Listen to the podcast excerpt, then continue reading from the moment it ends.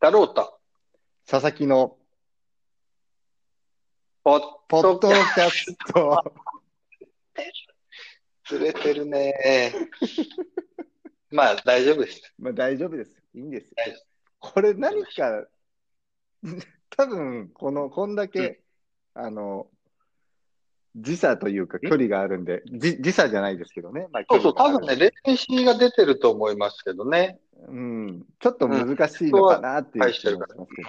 はい。まあ、すいません。はい。そのうちレコえーード差し込むっていうことね。そうですね。いずれ。はい。はい。いずれね。はいはい。まあ、このポッドキャストは、えー日本のサットバースタジオ、えー、駒込、えー巣鴨にある日本のサットバースタジオと、えードイツの佐々木と中継してお送りしております。えーまあ、サットバースタジオのうんメソッドを一人でも困っている多くの人に届けることを目的としております。ということで、はいはい。はい。えーありがとうございます。はい、すいません。あのー今日、今回のテーマなんですけれども、はい。よくその、太郎太さんがヨガをやってると、どんどん純粋になっていくよっていうね、ことを言われるじゃないですか。うーん。純。粋になっていってくださいなのかな。まあ、そうですね。う。うんんうん。で、前もちょっとその太郎太さん話してたんですけれども、はい。うん。ちょっと最近、まあ、思うことというか、まあ、こういうことなのかなっていうのがありまして、ちょっとそれを、まあ、気軽に話せたらなと思うんですけど、はい。どうぞ。はい。あのーおじさんになってくると、うん。人の名前間違えるじゃないですか。簡単に。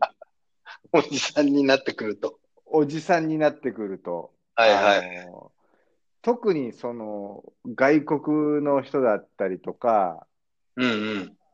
あの横文字系とかも特にダメじゃないですか。まあ難しいでしょうね。うん。うん。これ、なんでかなっていうことをちょっと考えてたんですけども、はいはいはい。その、多分その人今までこうずーっと生きてくる中で、いろんなその言葉に出会って、まあ、30数年間、40数年間生きてきて、で、はい。その言葉って多分、まあ、ある言葉は、あるそのカテゴリーの自分の脳内のフォルダにしまわれるんだと思うんですよ。はい。うん、で、うんそういうのがいくつもあって、で、ポンと新しいのが来たときに、うん。それを、なんていうのかな、無理やり今ある既存のフォルダの中にしまっちゃうんだと思うんですよね。うん。うん、でそうすると、全然違うものなのに、そのフォルダにしまわれちゃってるから、うん。そのごちゃごちゃになっちゃう。うん。で、昔、その、知り合いが、これ、あの、プ格闘技好きな人だったら、多分ご存知だと思うんですけど、あの、はい。バンダレー・シューバっていうブラジルの選手がいたんですはいはいよ。はい。手首をこでうこねる人でしょ？あ、そうそうそうそう、試合前に手首 めちゃくちゃはい。こねれたんですけども、はいで、それを、その人のことを、あのー絶対に、あのーうんバレンタイン、バレンタインシューバって言っちゃう人がいたんですよ。面白い。面白いな。いやーこの間のバレンタインシューバの試合、すごかったな、桜庭との、とか ずーっと言ってるんですけど、これはこう、多分だから、その、うんその人にとっての、その、うんバレン、バンダレーっていうのが、もう、無理やりそこのフォルダの中に、そのバレンタインの、あの、フォルダの中にしまわれちゃったんでしょうね。うんうんうん。で、そうなっちゃうと、もう多分もうそこからもう直すっていうのがなかなか難しくなってくるんだと思うんですよ。うん。うん。で、これ、ただ名前のことだけじゃなくて、日常生活でも結構そういうことをしているんじゃないかなと思って、うん。うん。で、要は新しい、新しい何かこう作業をするとか、新しい仕事が来たときに、自分のその、なんつうんですかね、経験値、自分のあるその仕事のフォルダの中にうん。入れ入れるわけ、入れちゃったりするんですよね、多分。うん。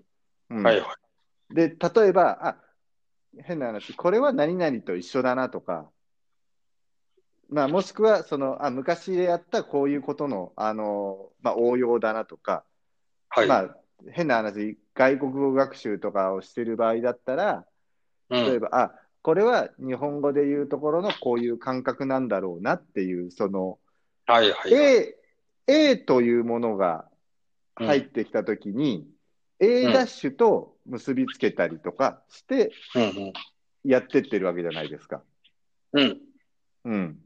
で、これ一見結構そのスマートなやり方な感じするんですけれども、まあ多分、うん器用だとか容量がいい人ってこういうのがうまくその適材適適所にこはう、いうはいはい。まい具合にフォルダリングされてると思うんですよ。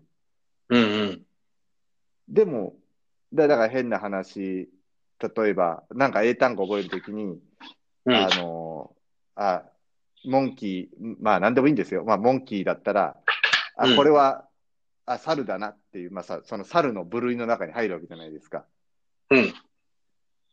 まあ、でも、極論言っちゃうと、モンキーはモンキーであって、猿じゃないじゃないですか。これちょっとそうです難しいなね。違いますね。うん、違いますよね。その、ちょっと伝わるのか。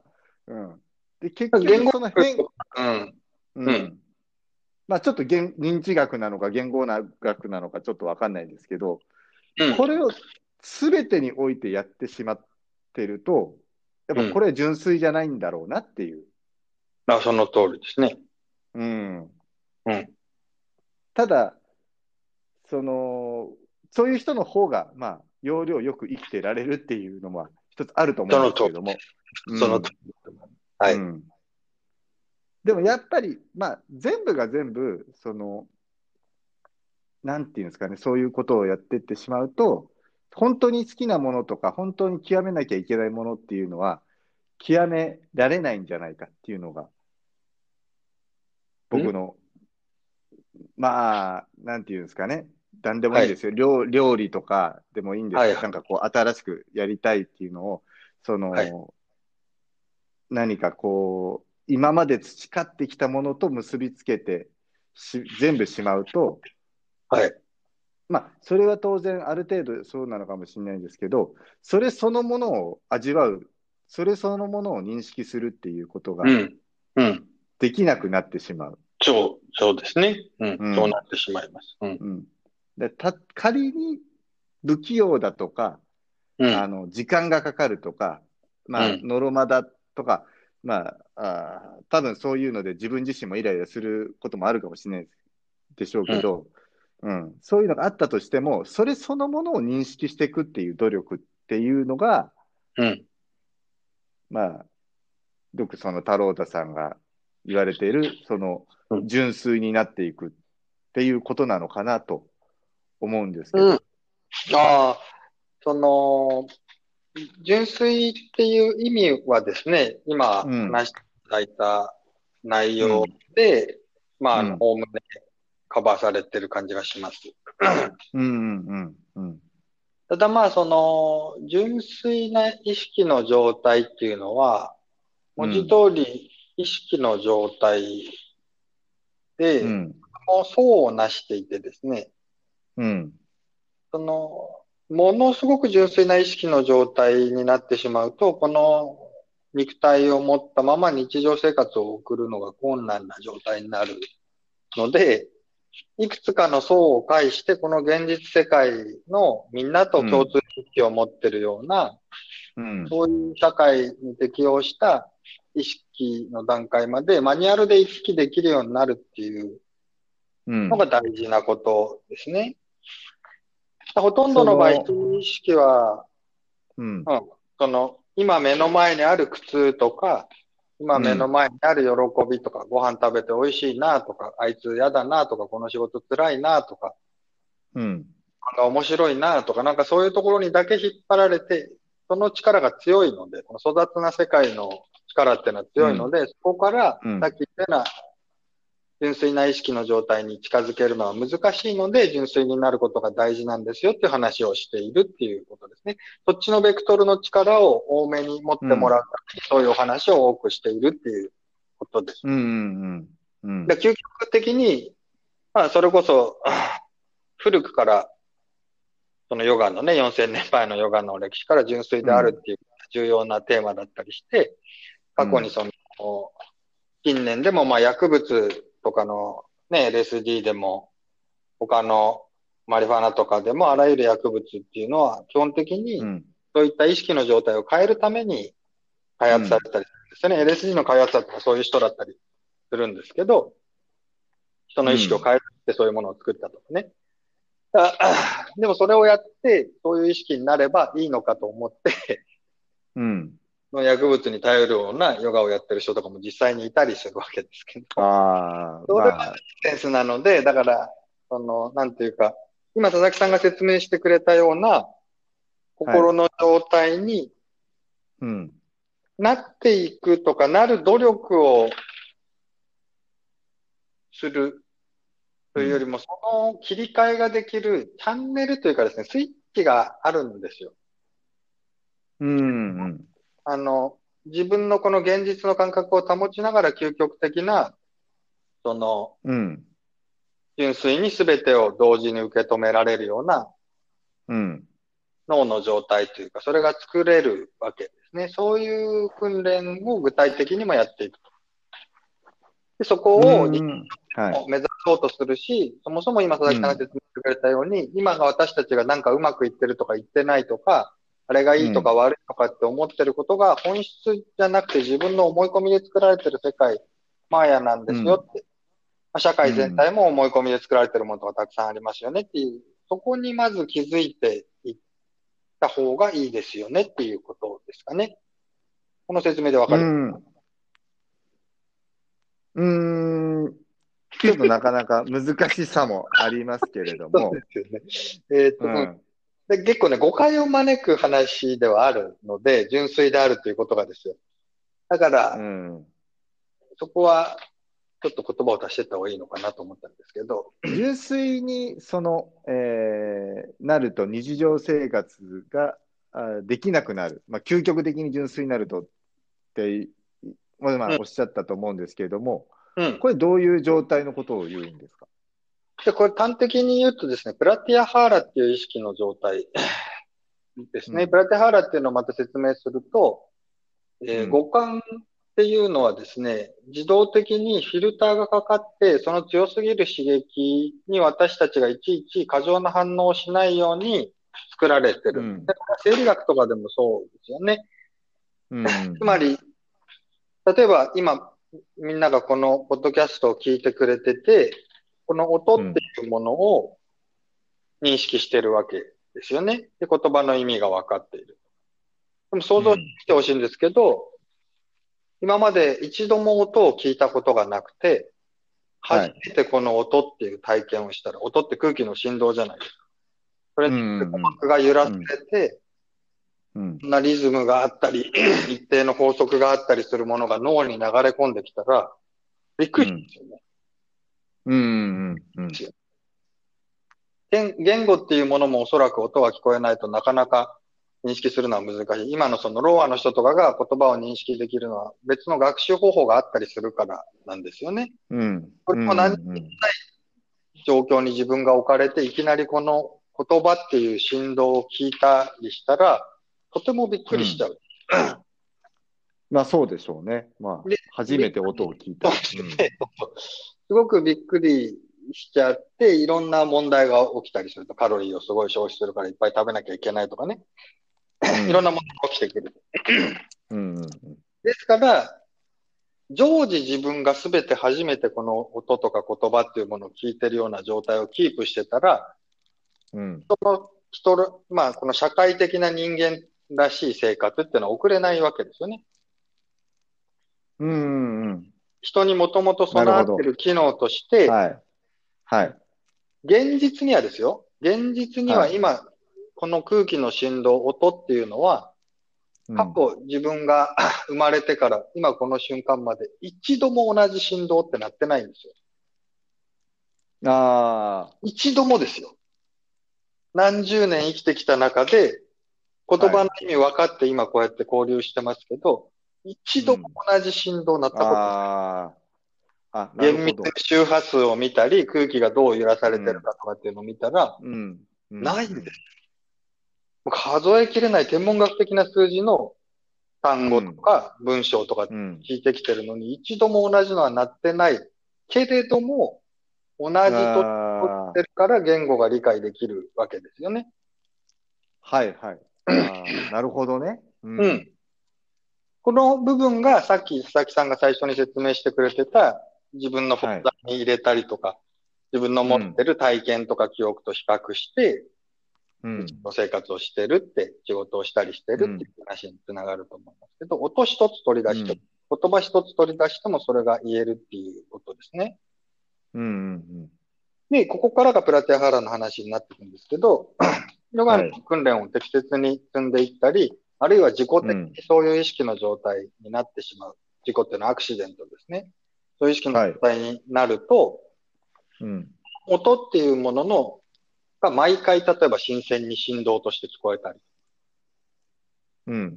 まあ今私たちが認識している音の聞こえ方っていうものが、フィルターがかかってる、そのフィルターが取れたような体験をするわけです。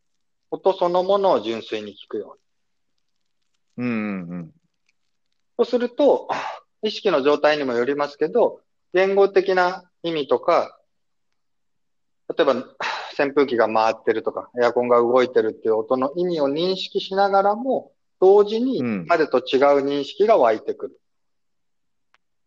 うん。うん。その、えーこれ難しいな。いう説明しようとすると。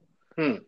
言葉で言うと、うん言葉の意味は理解できるけど、うん。それが、えー今までにない新しいその、えー振動、お空気の振動であるということも同時に認識できる、まあ、っっていうことでしょ。そうですね。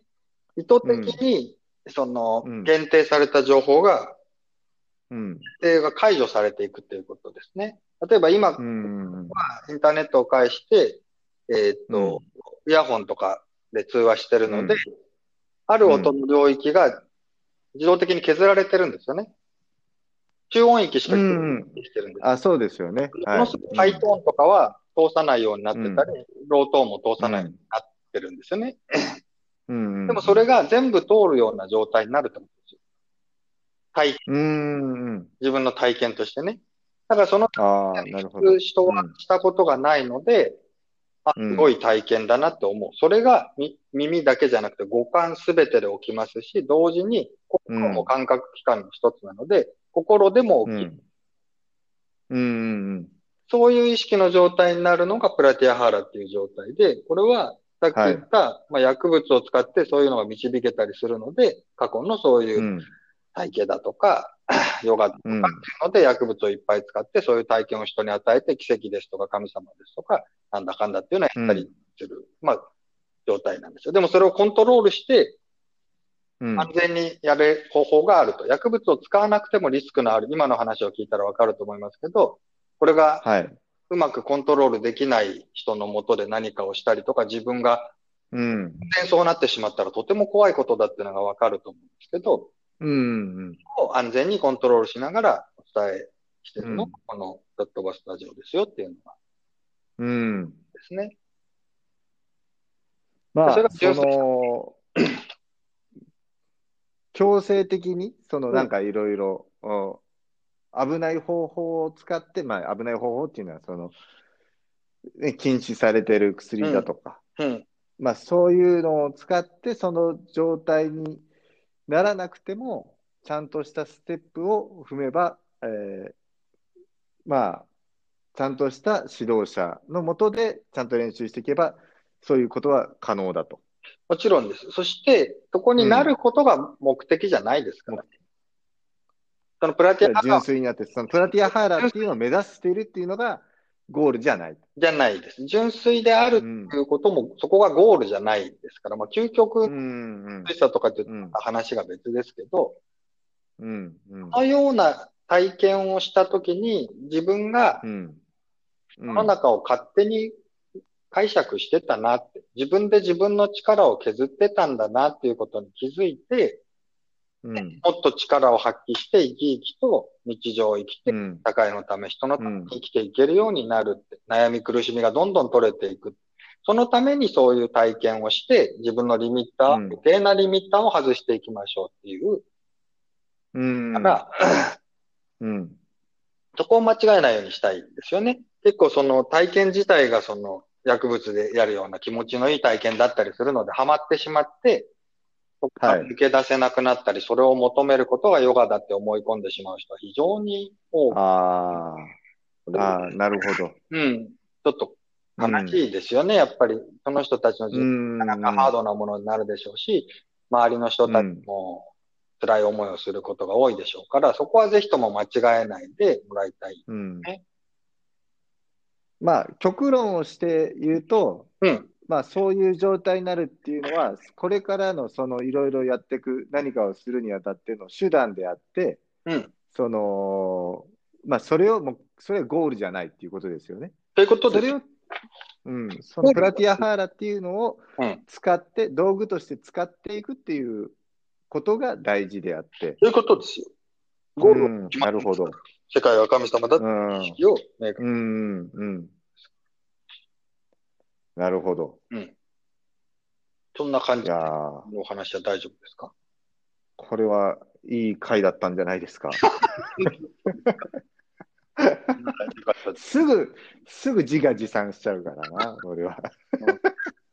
まあ、あの、コメントもらったりね、なんかリクエストもらったりしながら、みんなのご意ちょっとそうですね。うん、ななかなか、なかなか、うん、フィードバックもね、フフィードバック欲しいですね。うん欲しいですね。結構、結構辛辣かもしれないですね。いや、ちょっと言葉選んでほしいですね、そこはね。会いたいわけじゃない。あの私も極力善意でやっておりますので。けねど、ただ、まあ、あの、悩んでることとか、したいこと、あそうですよね。そういうのがもしあったら、うんうんそれをまたテーマに話ができたらいいですよね。うんコメントしていただければと思います。はい。うんあ、もう、時間もちょうどいいぐらいになったので、ああ、よかったですね。はい。これもう3回目はい、は、じゃあ、ここらで、はい行きま。しょうか。はい。締めましょう。はい。はい、お疲れじゃあどうも、様でございはい。ました。ありがとうございました。はい。回よろしくお願いします。はい。失礼します。よろしくお願いします。どうも失礼します。